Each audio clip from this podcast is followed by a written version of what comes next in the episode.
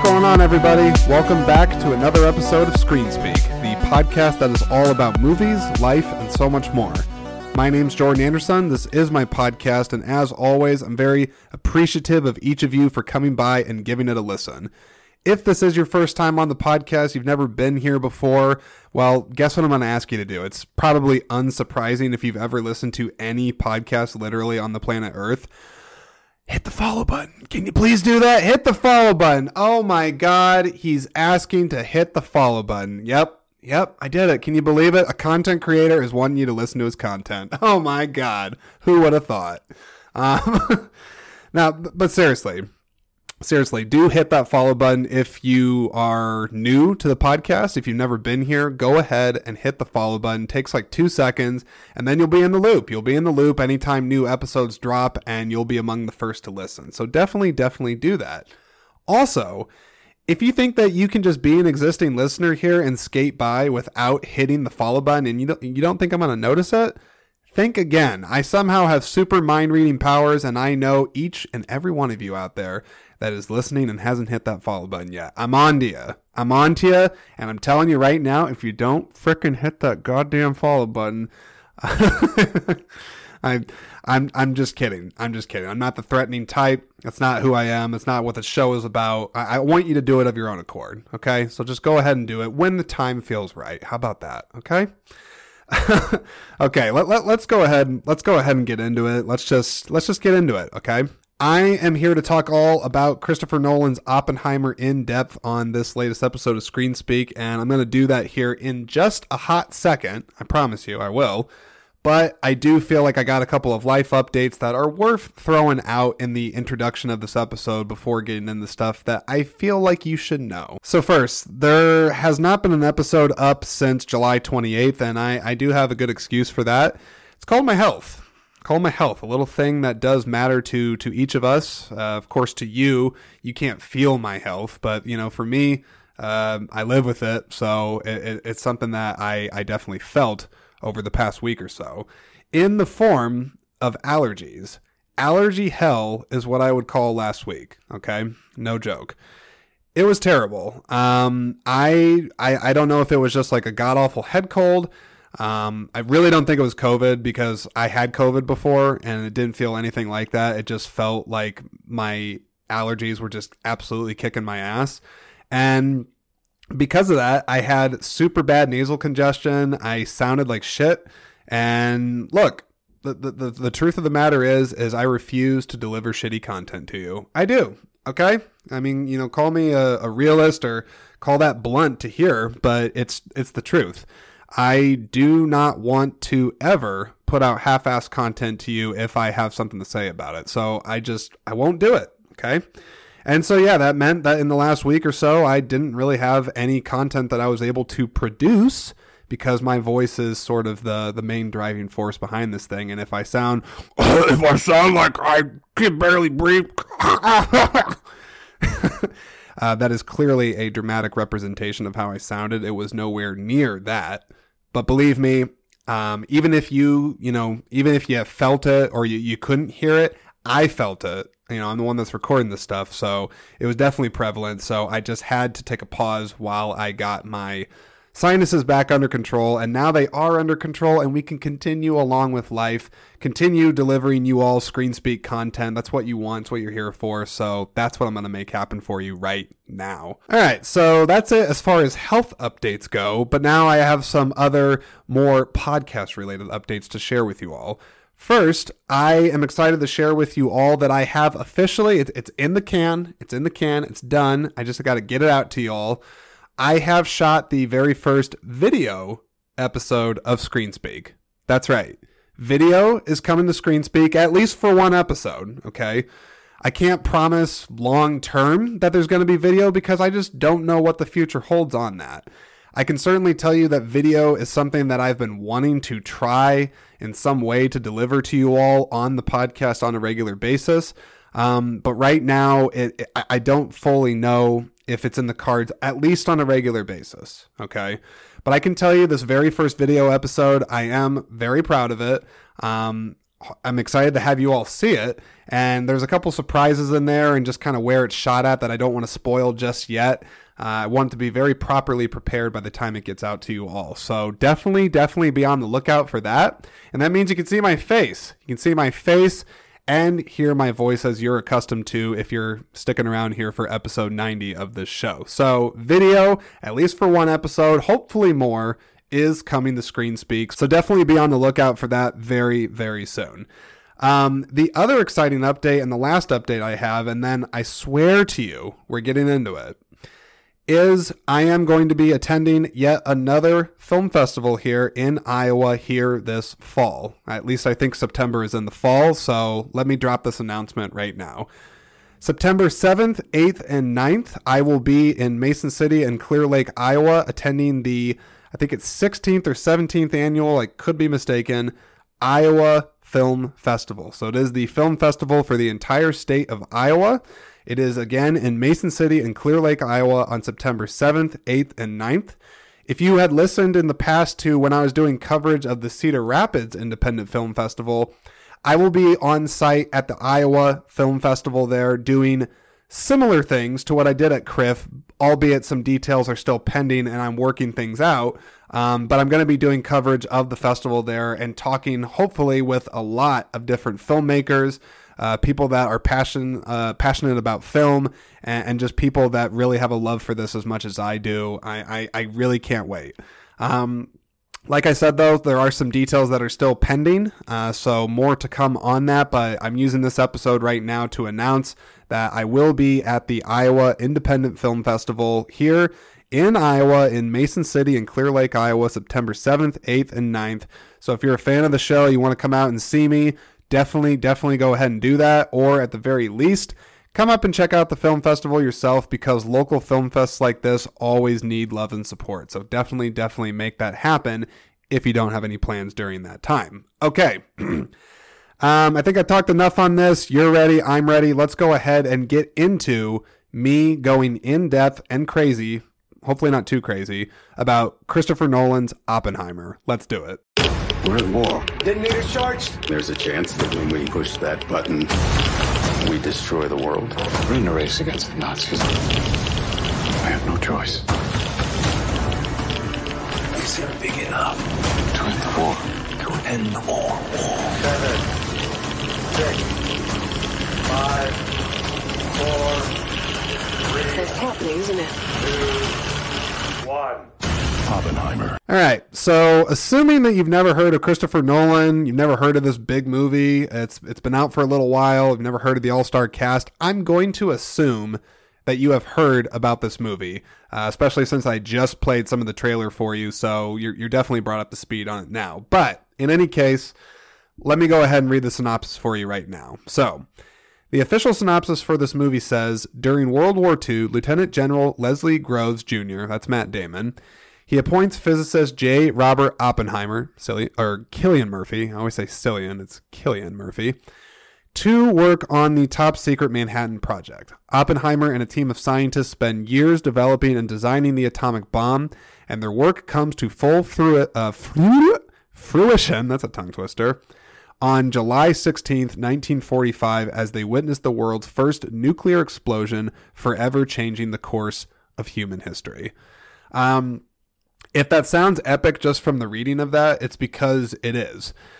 Chris Nolan absolutely took what could have been, I would say, just your kind of standard conventional historical biopic and made it into something more. He did what he does, I think, best, and I can't say many filmmakers really follow his his model for this, but he, he's just the type of filmmaker that anytime a movie of his comes out, it's not just a movie, it's an event. A Chris Nolan movie coming out is absolutely an event. It is an experience. It is something that you need to see on the largest freaking screen possible. It, it, it demands it, and, and, this movie is is absolutely no different. Not just because it has a, an atomic bomb, as you might expect, but because of the just weight and and sheer scope of this movie and all the existential questions that it asks and challenges the audience with all of that can be felt in every single frame of this movie.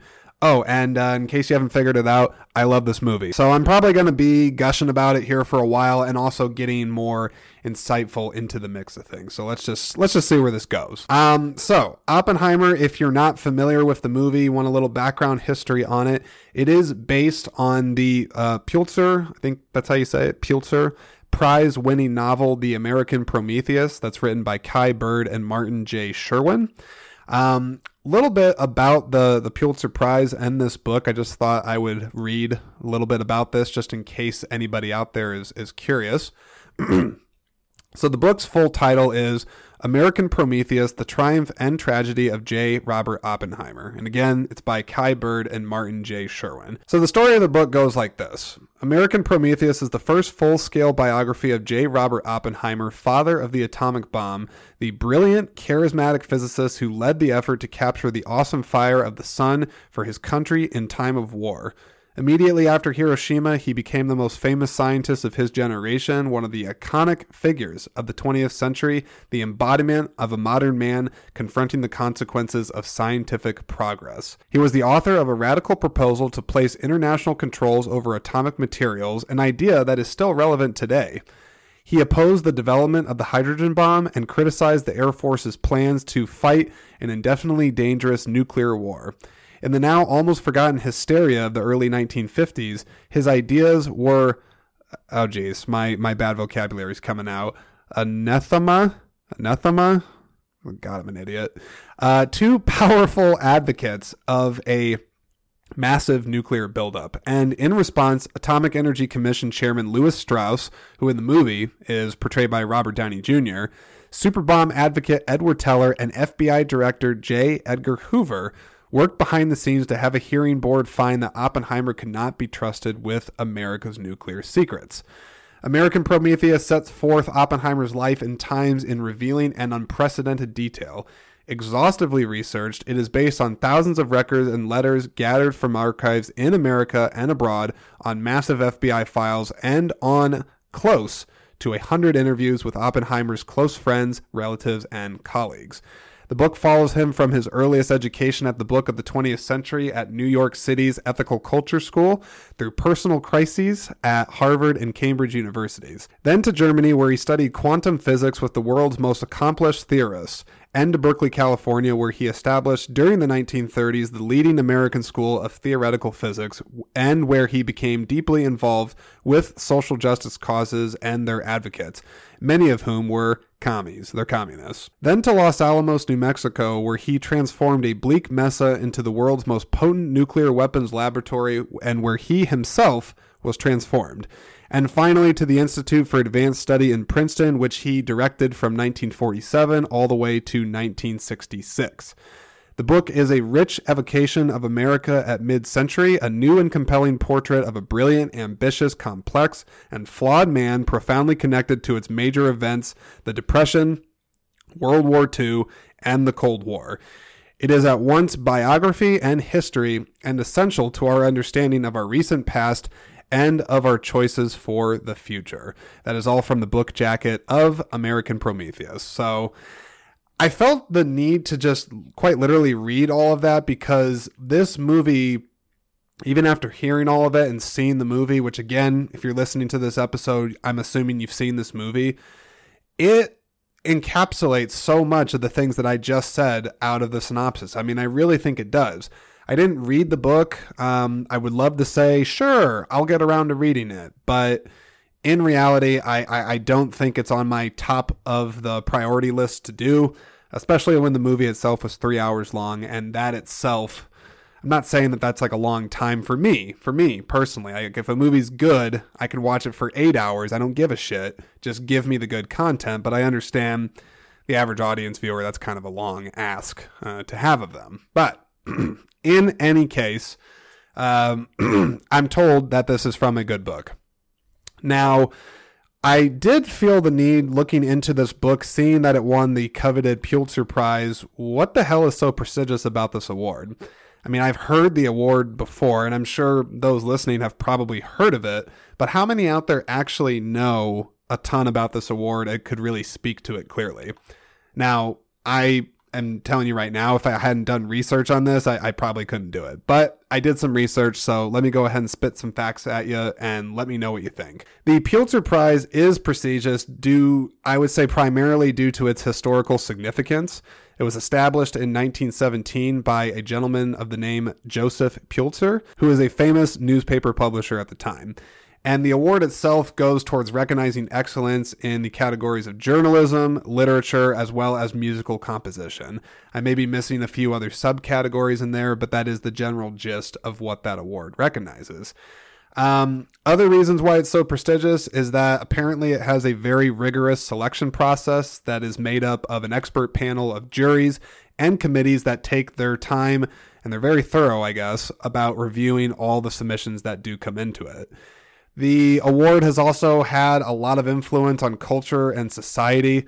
Uh, typical people that have been awarded the prize have been people that are addressing, uh, largely speaking, important issues of our time or have had work that overall influences the mass population that we have.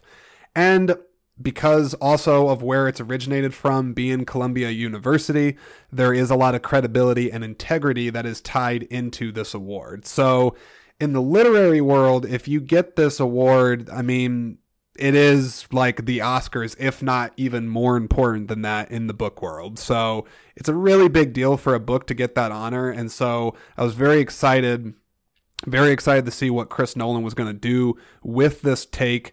Um, of this very famous historical figure based on this very, very highly regarded book um, from the academic community. And I don't have an academia person here in front of me, but I expect that many of them would probably say Christopher Nolan did the job right in this movie. I would say, not that I'm, you know, pitting Chris Nolan's movies against one another, but this is probably like at least in the top five. I think he's made like 11, 12, 13 films, somewhere around that right now. This is a top five. Absolutely for sure, like without question. Maybe even if you push me against the wall, you could get me to say top three, but it's definitely a top five Nolan without question.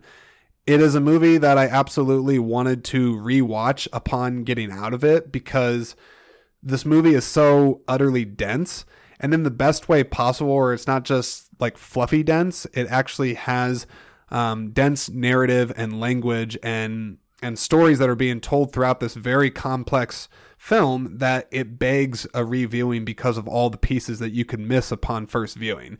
So, really, to me, if you're a filmmaker and you make a movie that I want to see more than once to catch what I didn't get the first time, it's damn near the highest praise you could get from me because it means not only did your movie leave an impression with me, it made me want to go back for more. It's making me want to talk about it. And it's quite literally leaving a blasting impression in my head. I don't know if that was the most subtle pun in the world, but uh, yeah, this this movie leaves a mark. Oh shit, I did it again. mark bomb. You, you get it. Um, also felt it was worth noting on here what exactly Prometheus means. What the heck does that mean? So Prometheus, the the figure himself, if you're not familiar with it, it is a figure of ancient Greek mythology. In Greek mythology, Prometheus was considered a titan. He was the most famous, excuse me, his most famous act was for stealing fire from the gods and giving it to us, humanity.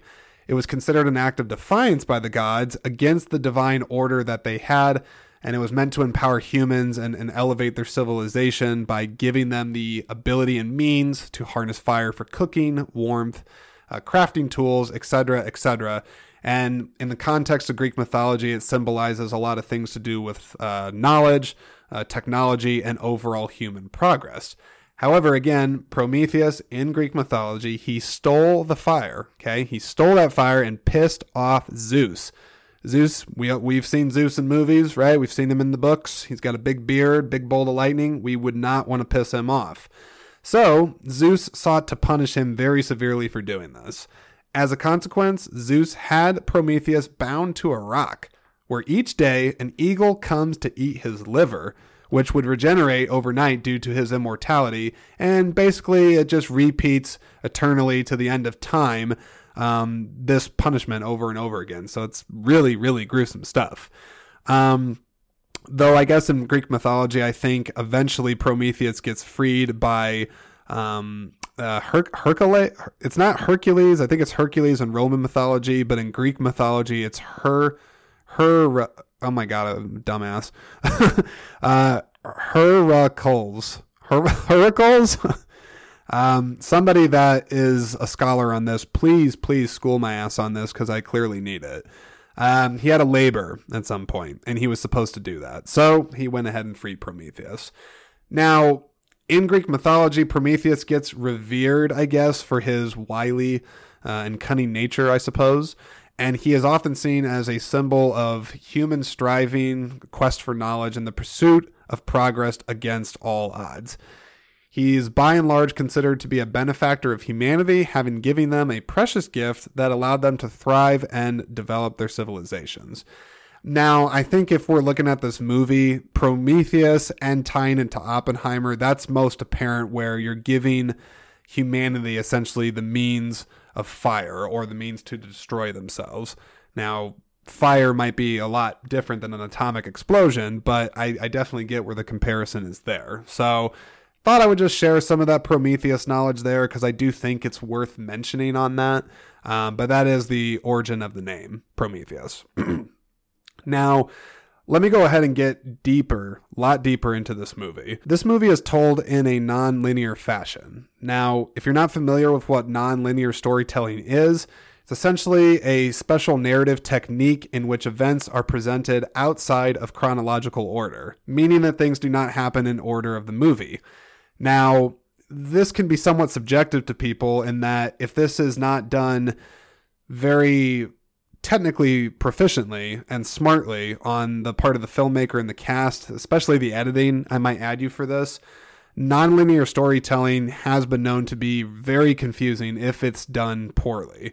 However, however, if it is done correctly, if it is done with care and attentiveness and detail, it can really, I think, make the audience work harder to piece the story together and ultimately be more engaged in in the breadth of the story. So that's where I think nonlinear storytelling works best. And personally, I actually really liked that they did it for this because otherwise I think it could have felt a little cliche where it's like, okay, act 1, we have him becoming Robert Oppenheimer, the genius physicist. and Act 2, okay, we got the bomb. And Act 3, we have the aftermath. I think by splicing the timelines together and cutting it as smartly as Christopher Nolan did, it allowed the movie to have a greater sense of its stakes. And I think it also helped to go towards the themes in the movie, which is that, you know, these pivotal actions in our lives can have huge, huge ripple effects um, that both go forward in time and also backwards in time as well. And so I definitely think it was the appropriate move for this to do nonlinear storytelling. Uh, and I definitely think it works. I would also say, just again, from the audience level on this, that it adds a certain surprise for you as the viewer because you don't really know exactly what's going to come next. So it definitely demands your attention. This is definitely not a movie that you could just casually passively watch on the couch and you know just watch 20 minutes here 20 minutes there it's definitely one that asks you to lock in your attention full speed right from the get-go um, right at the bat so it, it asks you to do that for sure um, I also think it has an interesting way of exploring different events, interpretation of events. Um, and also something else interestingly enough as well as far as a narrative goes is when you look at it from a character perspective, it can sometimes I think show how people will remember certain events differently even if you were at an event and somebody else was at the event, but they have a completely different recollection of it than your viewpoint is. I think nonlinear storytelling can sometimes have that power to do that when it comes to our memories and explaining them uh, to an audience in film. So I, I think it worked. I think it absolutely worked for this. But more so, what I think really hit home for me on this is the the moral and existential questions that I had after watching this movie. Um, I'm just going to rattle off the questions that I came up with and, and, see if maybe you had some of the same. If you did, if you did have some of these same questions that I did, let me know. I mean, seriously, uh, send me a message over on Instagram, send me a message on threads, do what you got to do, but let me know if you thought some of this stuff about this movie. So, first off, big question Did the bomb need to be dropped at all, or even made for that matter? I think that's a question that uh, Oppenheimer's certainly grappling with is that while he's very fascinated with the atomic technology, he's also, I think, horrified and petrified by what it could do. But yet his intellectual genius curiosity can't help himself but continuing onward to the next step of scientific evolution to create this weapon of mass destruction. So I don't know. You you have to ask yourself after watching this, did it really even need to be made or worse yet used on the amount of humans that it was? And that's something I think that not just the scientific community, but just humanity as a whole, we have been struggling with that answer I think ever since the terrible event happened.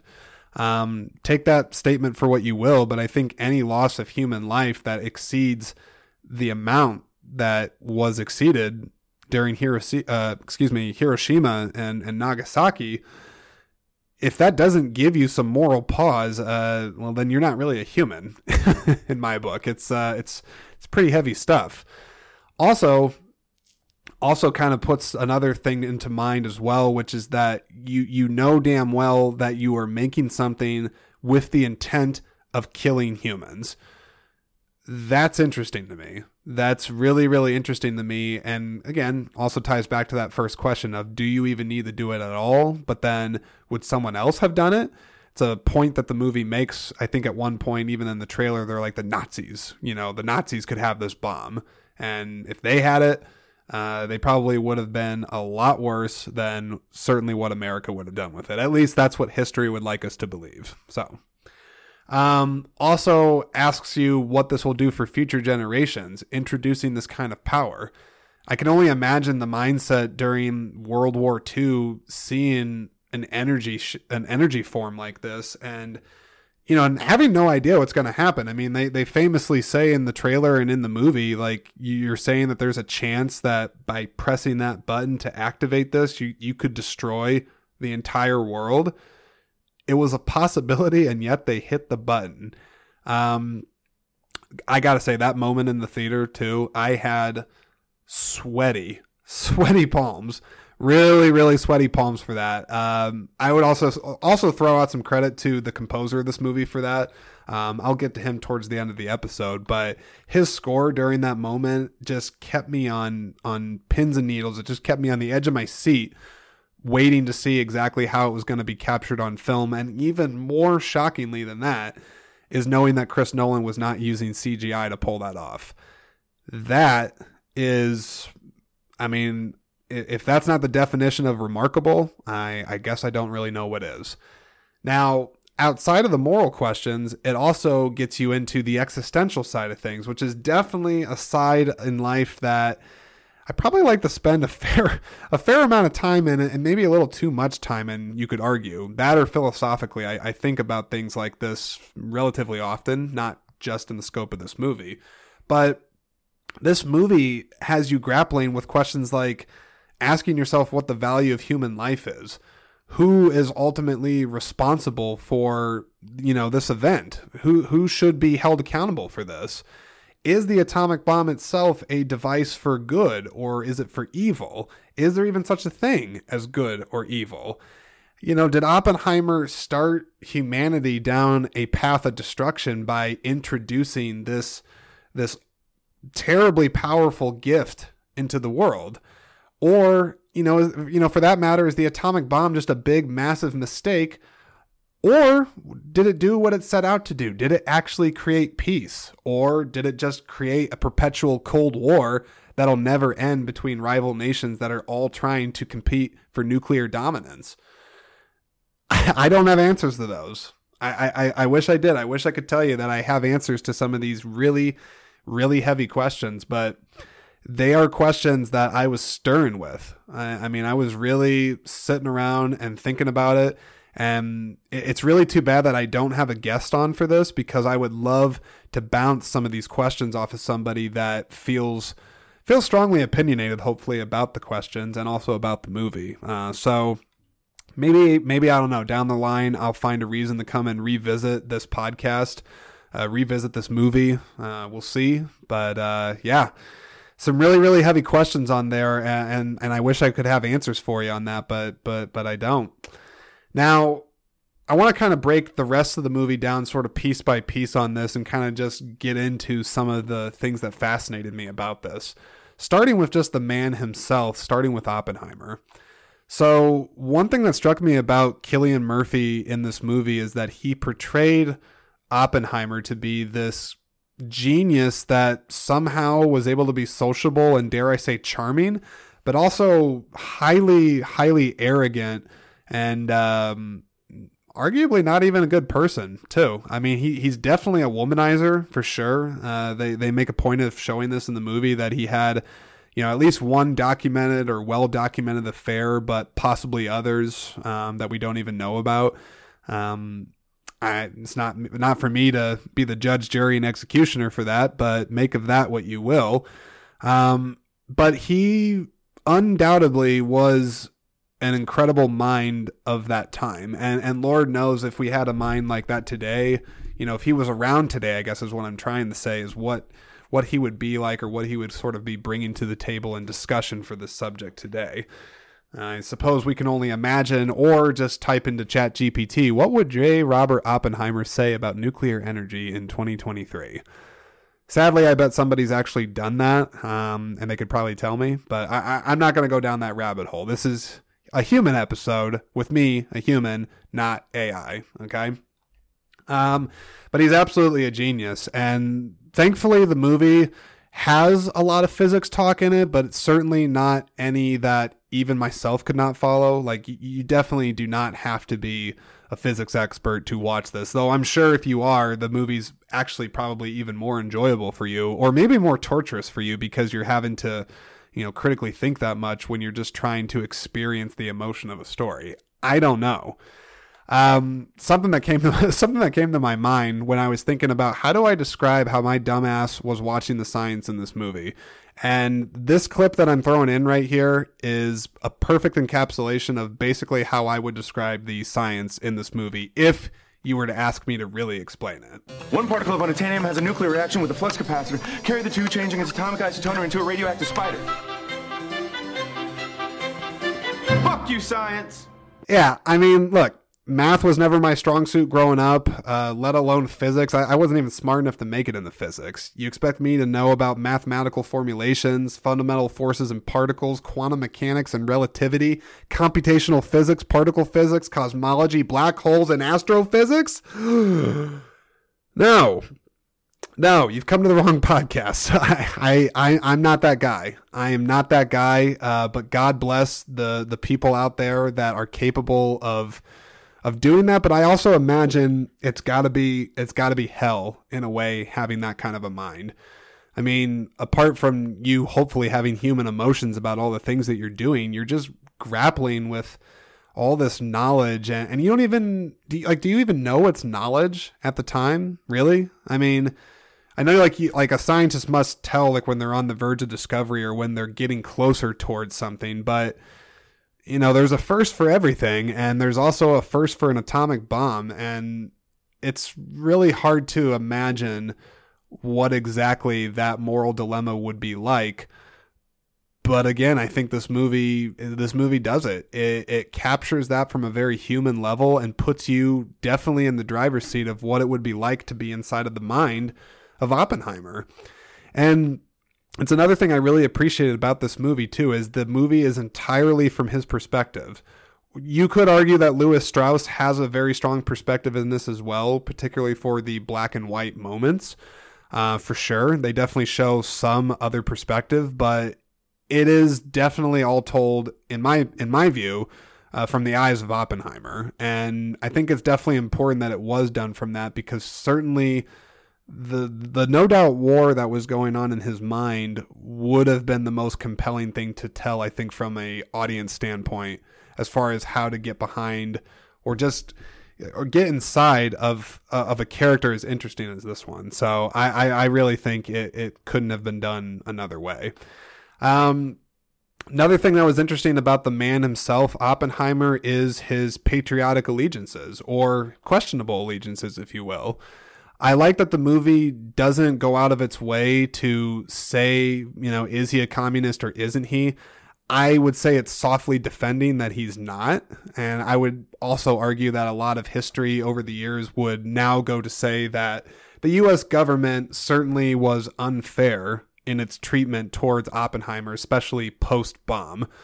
Um, but the movie is very smart about letting you kind of make your own assumption about that and also understanding, regardless of if it's right or not, just exactly how trying and, and difficult it would be to create one of the world's greatest innovations yet awful creations and to be asked by the government to do that, only to have them come back and rip your butthole apart uh, for the very thing that they asked your help with.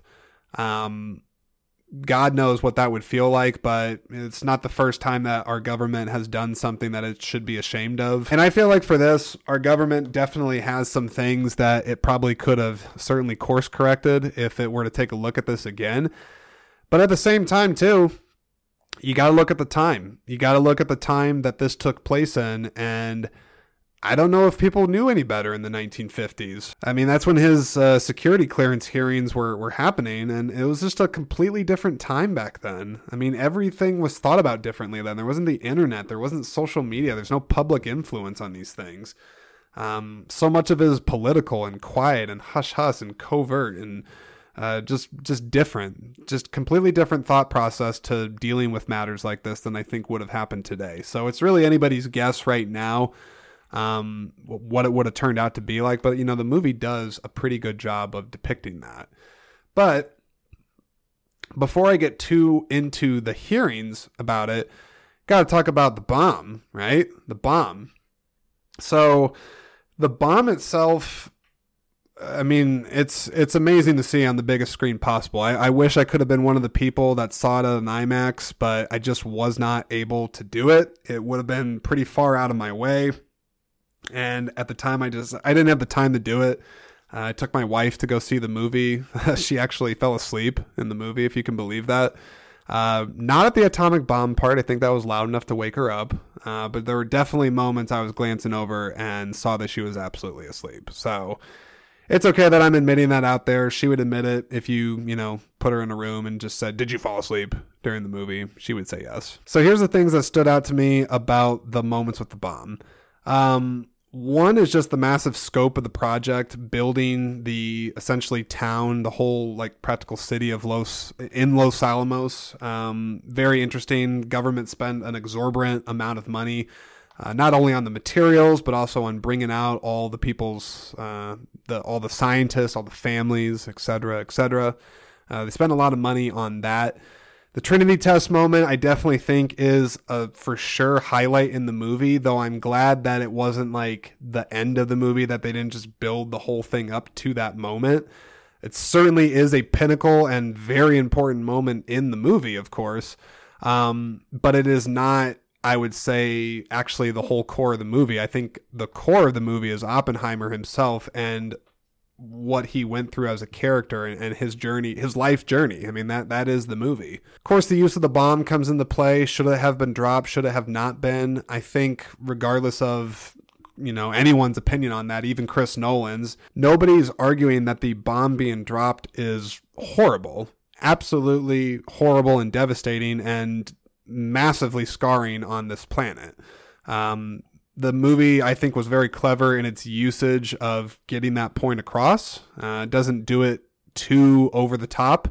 Um, it didn't do like a you know Terminator 2 Skynet thing where it shows like people burning on the fence and exploding. It was much more subtle than that, but still very effective in its use of getting that point across.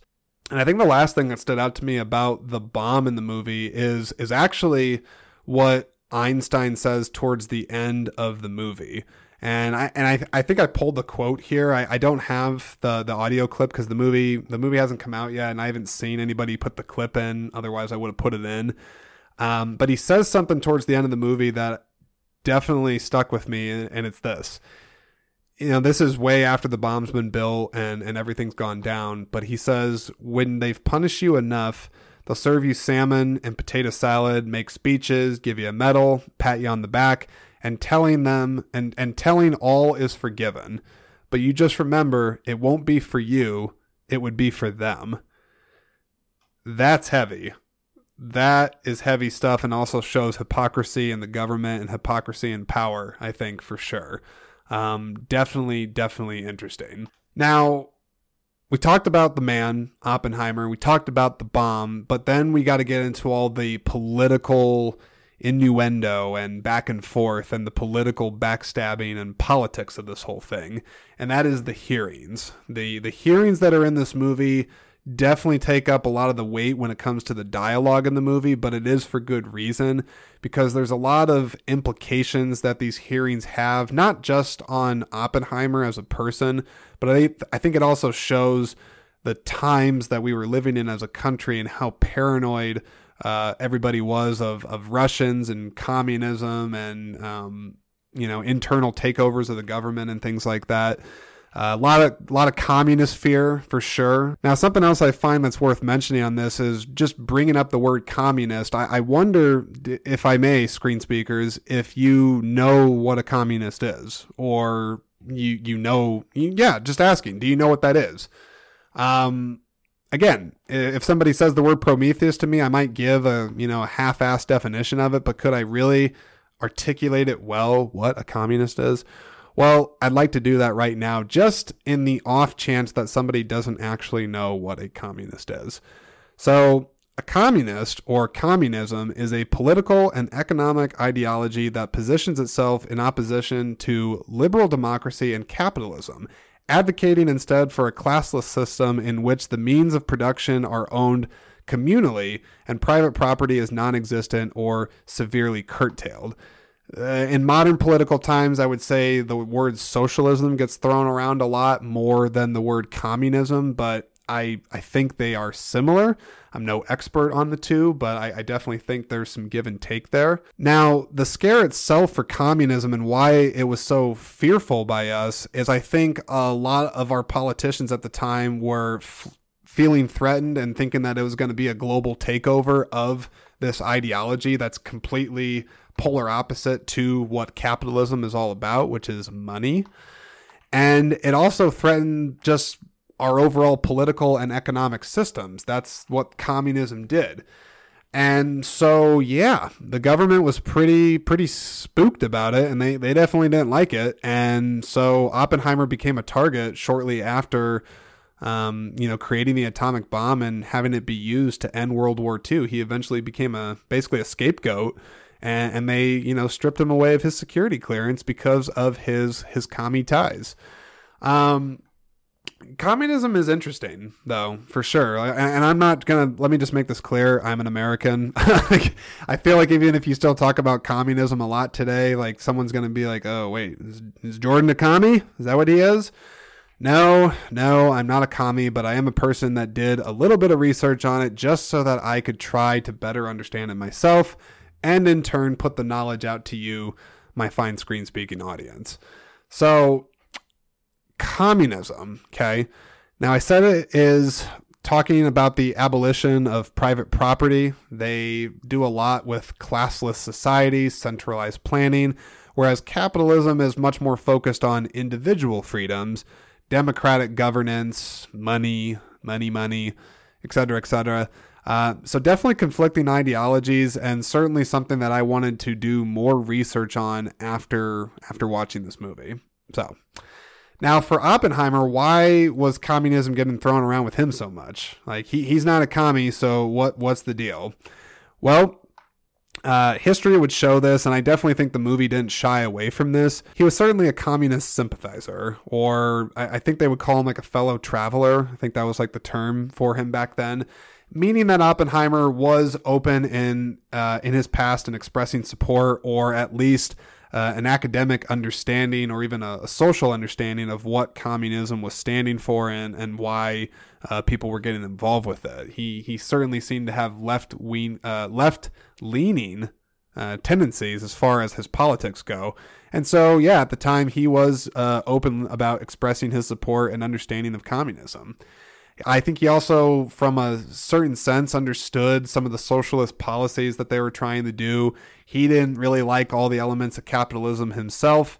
And socially speaking, outside of the politics, I think he just happened to be friends uh, with people in his academic community that were in that world. And so he got involved with it has an affair uh, with uh, Jean Jean Tatlock, I, I, think is the the character in real life person's name in the movie, played by Florence Pugh. Um, but yeah, no, the, the the communist thing was certainly an interesting angle in the movie. I've I've always heard about like the McCarthy hearings and you know people trying to you know blackmail people and get them on a list and you know try to out them as a commie and it being really really scary.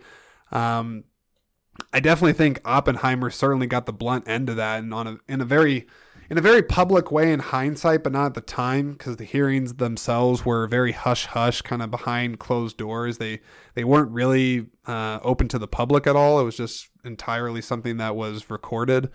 Um, yeah, but but Oppenheimer, I think, got a raw deal. I mean, you you ask the guy to build a bomb, you pretty much know damn well at the time that he you know, he either is very close to being a commie or he is certainly at risk of becoming one, but yet you still hire him to build you this weapon because I guess nobody else has the mind that he has at the time. And yet then after the fact you're going to go ahead and criticize him and strip away his credentials and his reputation in the process. I didn't I didn't really feel good about that and I think the movie's trying to get you to grapple with that for sure.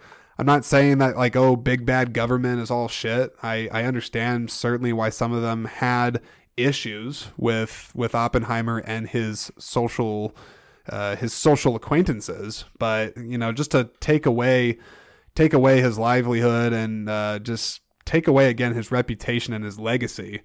Um, God only knows what that did to the man on top of all the other weight that he was having to juggle building a, a weapon that murdered hundreds of thousands of people. heavy, heavy stuff. Um, hey, uh, by the way, I mentioned McCarthy, McCarthy era, and all that stuff. If just as a history lesson, quick, if anyone's wanting to know who Joseph McCarthy is, his real name is Joseph Raymond Joe McCarthy, and he was an American politician that served as a Republican U.S. Senator in the great state of Wisconsin. So, not going to do a whole bio reading on that. Perhaps somebody could play him in a movie. Doubt that would be taken in a good life, uh, in a good light, because I usually feel like when when someone says McCarthy, he's depicted as a villain, and that he wasn't really that well liked for basically telling you that you're a communist. Um, let's see. Oppenheimer himself, he was a person that pushed a lot for peace and, and conversation around the responsibility of nuclear weapons uh, moving after the events of Los Alamos and World War II. And some would argue, and the movie certainly makes this point, that the government was not a fan of him trying to suddenly grow a conscience, basically, uh, after building this bomb. But also, also worth noting, also worth noting, and I think the movie shows this too. I'm sure Oppenheimer was not clueless as to what the U.S. government wanted to do with the bomb. He I, I would assume he would be a fool if he didn't think it was going to get dropped somewhere. But do I think that he had full full understanding of just what exactly it was going to do and how it was going to be used in what way? No. Uh, I, I don't really think so. I think the government is the government on that. They compartmentalize stuff. They keep they keep you in the know, as they say, like a need to know basis. They do that whole thing. Uh, so Oppenheimer certainly, I think, was was was like that. Interesting things about the Oppenheimer hearings themselves. Apparently, you know, prior to the hearings happening, um, Lewis Strauss had it in for him, which the movie certainly shows that. Played terrifically by by Robert Downey Jr. I might add. Very nice to see him get accolade and recognition for a role outside of Iron Man, something that he was super well known for for like ten plus years. Um, he's a hell of a good actor, and he definitely is not playing typical Robert Downey Jr. fashion type and I think he's excellent in the movie and probably could get at least a nod for best supporting actor. But we'll, we'll see come award season, assuming that the strike allows that to happen. So interesting things uh, about the hearing. J. Edgar Hoover apparently was also on his shit list. Spent like eight years doing surveillance on him in buildup of this hearing just to try to get his ass out. A lot of interesting stuff for the hearings, uh, but I definitely think the movie encapsulates it well. Um, I'm gonna have to watch the movie again just because it was very dense as far as all the back and forth. There's a a lot of dialogue, uh, a lot of characters, a lot of political nuance and things like that. So I definitely, I definitely need to go back and rewatch it in order to give you a better take on that. But still, the hearing, the, the stuff of the hearing actually I found was was very riveting and engaging, almost more so than the atomic bomb going off itself. I was I was locked in, hook and sinker, as they say, uh, for watching that. Another thing I got to talk about for this movie, everybody, is the the thousand yard stare that Cillian Murphy gives in this movie, a uh, handful of different times. I feel like we've all been there at one point or another where you're just having a day. Like you are just not here. You're you're not here on planet Earth. You are lost deep, deep in in thought. Um, whether it's thinking about your your own life or mistakes or regrets or you're thinking about what could have been, you're theorizing about things, uh, whatever the hell it is you're thinking about. I think many of us have known that feeling, but no one more powerfully so, I think, than Oppenheimer in this movie because when he gives the camera those stares where you're just like, damn, this man has lived through and seen some shit. I mean, we're talking distant, vacant, traumatized, stressful, emotionally scarring, deep, deep longing looks that the look says it all. You know, it, doesn't need to, there doesn't need to be dialogue for those moments. The, his facial expressions and just the sheer horror that he's going through in this movie. I mean, it, it, it would make you just want to meet the real person, to be honest, just to, just to get in the mind of somebody like that. I mean, I can only imagine like if he was alive and they were developing the movie while he was alive, like just what questions they would ask him. Would they ask him questions? Would he serve as a consultant? I I don't know, but I I do truly think that Cillian Murphy deserves. He is certainly deserving of having a Best Actor nomination come award season. Um, he's always been a supporting player for Christopher Nolan's movies, but in here, he not only carries the movie, but I'd also say that he's a scene stealer in several scenes and moments in this movie outside of the only other scene stealer in this, which I would argue is Robert Downey Jr. Um, but there's really so much terrific cast in this movie. I mean, Matt Damon, Emily Blunt, I mentioned Florence Pugh. Uh, Josh Hartnett's in there. Uh, Dave Krumholtz. Uh, Rami Malek's in there for like two seconds. Uh, Alden Ehrenreich. Um, oh my God, who else is in the movie? Gary Oldman shows up. Uh, God, is he President Truman? I want to say. Um, there's a lot, a lot of heavy hitters in this movie, and, and everybody's pulling their weight and then some. But but I gotta give it for Cillian in that he he kept me engaged from the moment he came on screen. I mean, I, I bought into him being this character through and through. I've, of course, now since gone down the rabbit hole as many other people have done so now and looked at real interviews of Oppenheimer and things like that. And the casting absolutely makes crystal clear sense to me.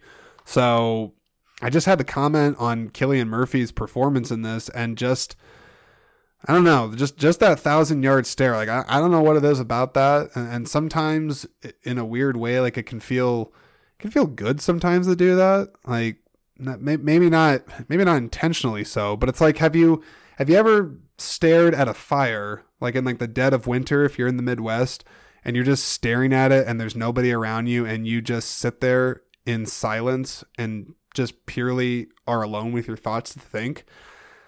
The thousand yard stare there is good. So, and maybe that's not the right thing. I'm just, you know, drifting off or I'm daydreaming or night dreaming. I, I don't know. Maybe it's not like a thousand yard PTSD stare, but there is something to be said about that, isn't there? Just sitting there quietly, contemplating.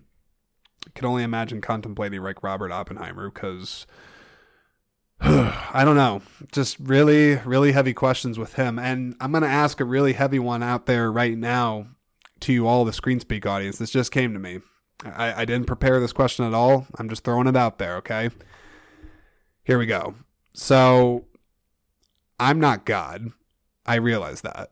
I'm certainly not the devil either. But I have to imagine from a spiritual level, I promise I'm not going to go too preachy, okay? But from that level, I have to imagine he wondered like am I going to go to heaven like for for what he did? I mean for what he directly had a hand in doing, which is creating the the greatest means of mass human destruction known to earth. Um I don't know. Again, I I I feel like I I, I should throw out like a guess my my textbook guess for this is that it is still possible for him to go because I obviously don't think that he went into it with the sake of, oh yeah, great, I'm going to create a bomb and have it murder a bajillion people. Like, no, he, he's not doing that. He is a scientist first and foremost, and he is furthering science for better or worse in one way or another. But, you know, at the same time, what he is doing could be construed as as evil because of its implications and just its direct intent. It's not like this is going to be used for anything else. Like you're not just going to invest all this money just to create a pretty light show out in the desert. No, you're probably going to drop it on some humans. But that's that's probably like the biggest question I have myself when when looking at this man's life is just what was what does God do with somebody like that? You know, what do they do? Uh, I, I think the textbook answer on that, the, the Bible, they, they would probably say something like, as long as he, you know, confesses his sins and, and asks for forgiveness and repentance, that, that he gets in, I guess. Uh, but I don't know, you know, try, try, try telling that to the people in, you know, Nagasaki and Hiroshima that lost, lost people. I, I don't know. That's, that's the horrors and, and traumas of war is that there's these, sometimes unanswerable and unthinkable questions to ask, but uh, this movie got me there. It, it, certainly got me there. Got me thinking too how a person's legacy really defines them. You know, we're talking about Oppenheimer so many years later. I I doubt he would think a movie was ever going to get made about him. Maybe I mean maybe that's not true. I mean I, I'm sure he you know being on the cover of Time magazine and having the international notoriety uh, whether famous or infamous notoriety, I, I don't know if he would think that we would be still discussing him rather than the bomb. But, you know, the legacy. You know, is it a good thing to be considered the father of the atomic bomb? Is it a bad thing? I don't know. Um, I certainly think our world is not what it is today without him. He is a very crucial person in human history. And I do think there's a lot of questions that his work is has done to the world and we are still asking questions still to this day and we still live under threat of of nuclear war in some cases. And uh yeah i mean i don't think there's really much more to say about that. If you've seen this movie a lot of these questions you've probably been wrestling with yourself maybe you have more insight to me um, you may have more insight than I do at this point. I don't know. Last thing I'm going to say about this movie, and then I'm calling it quits on this thing, is I got to give it to Lud, uh, Ludwig uh, Göransson, I think is how you say his name. I have listened to his score for this movie now, I think at least in completion, like six or seven times. I, I keep listening to it during my day job.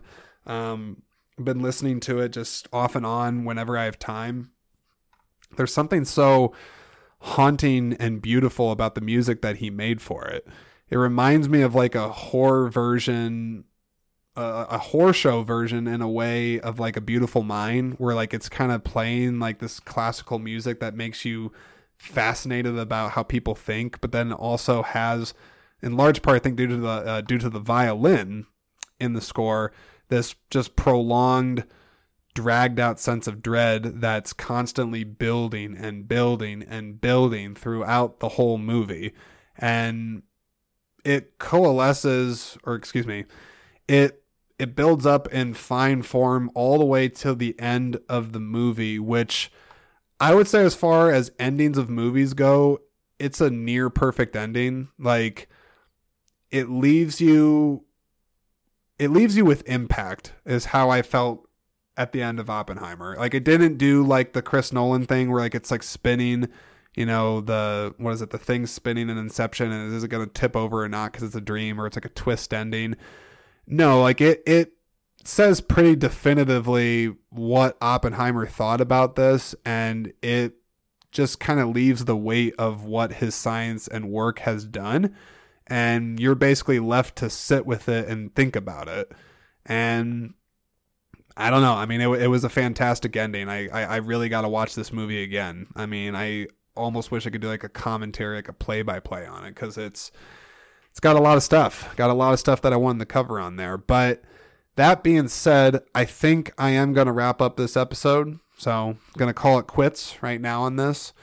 What did you think about Oppenheimer? Did you see it? Have you seen it? Um, let me know what you do think about it. Send me a direct message. If this is a movie that's raising a bunch of existential or philosophical questions with you, let me know what you think about it uh, in whatever it is that you're listening to on right now. So just please, please let me know about that. Um, as always, appreciate each of you for coming by, giving this episode a listen.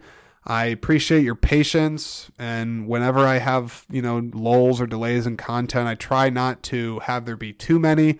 Um, but again, I just, I, I don't ever want to put out content that I feel is of disservice to you all because I respect you all too much as the audience. So um, I'm going to keep doing my best.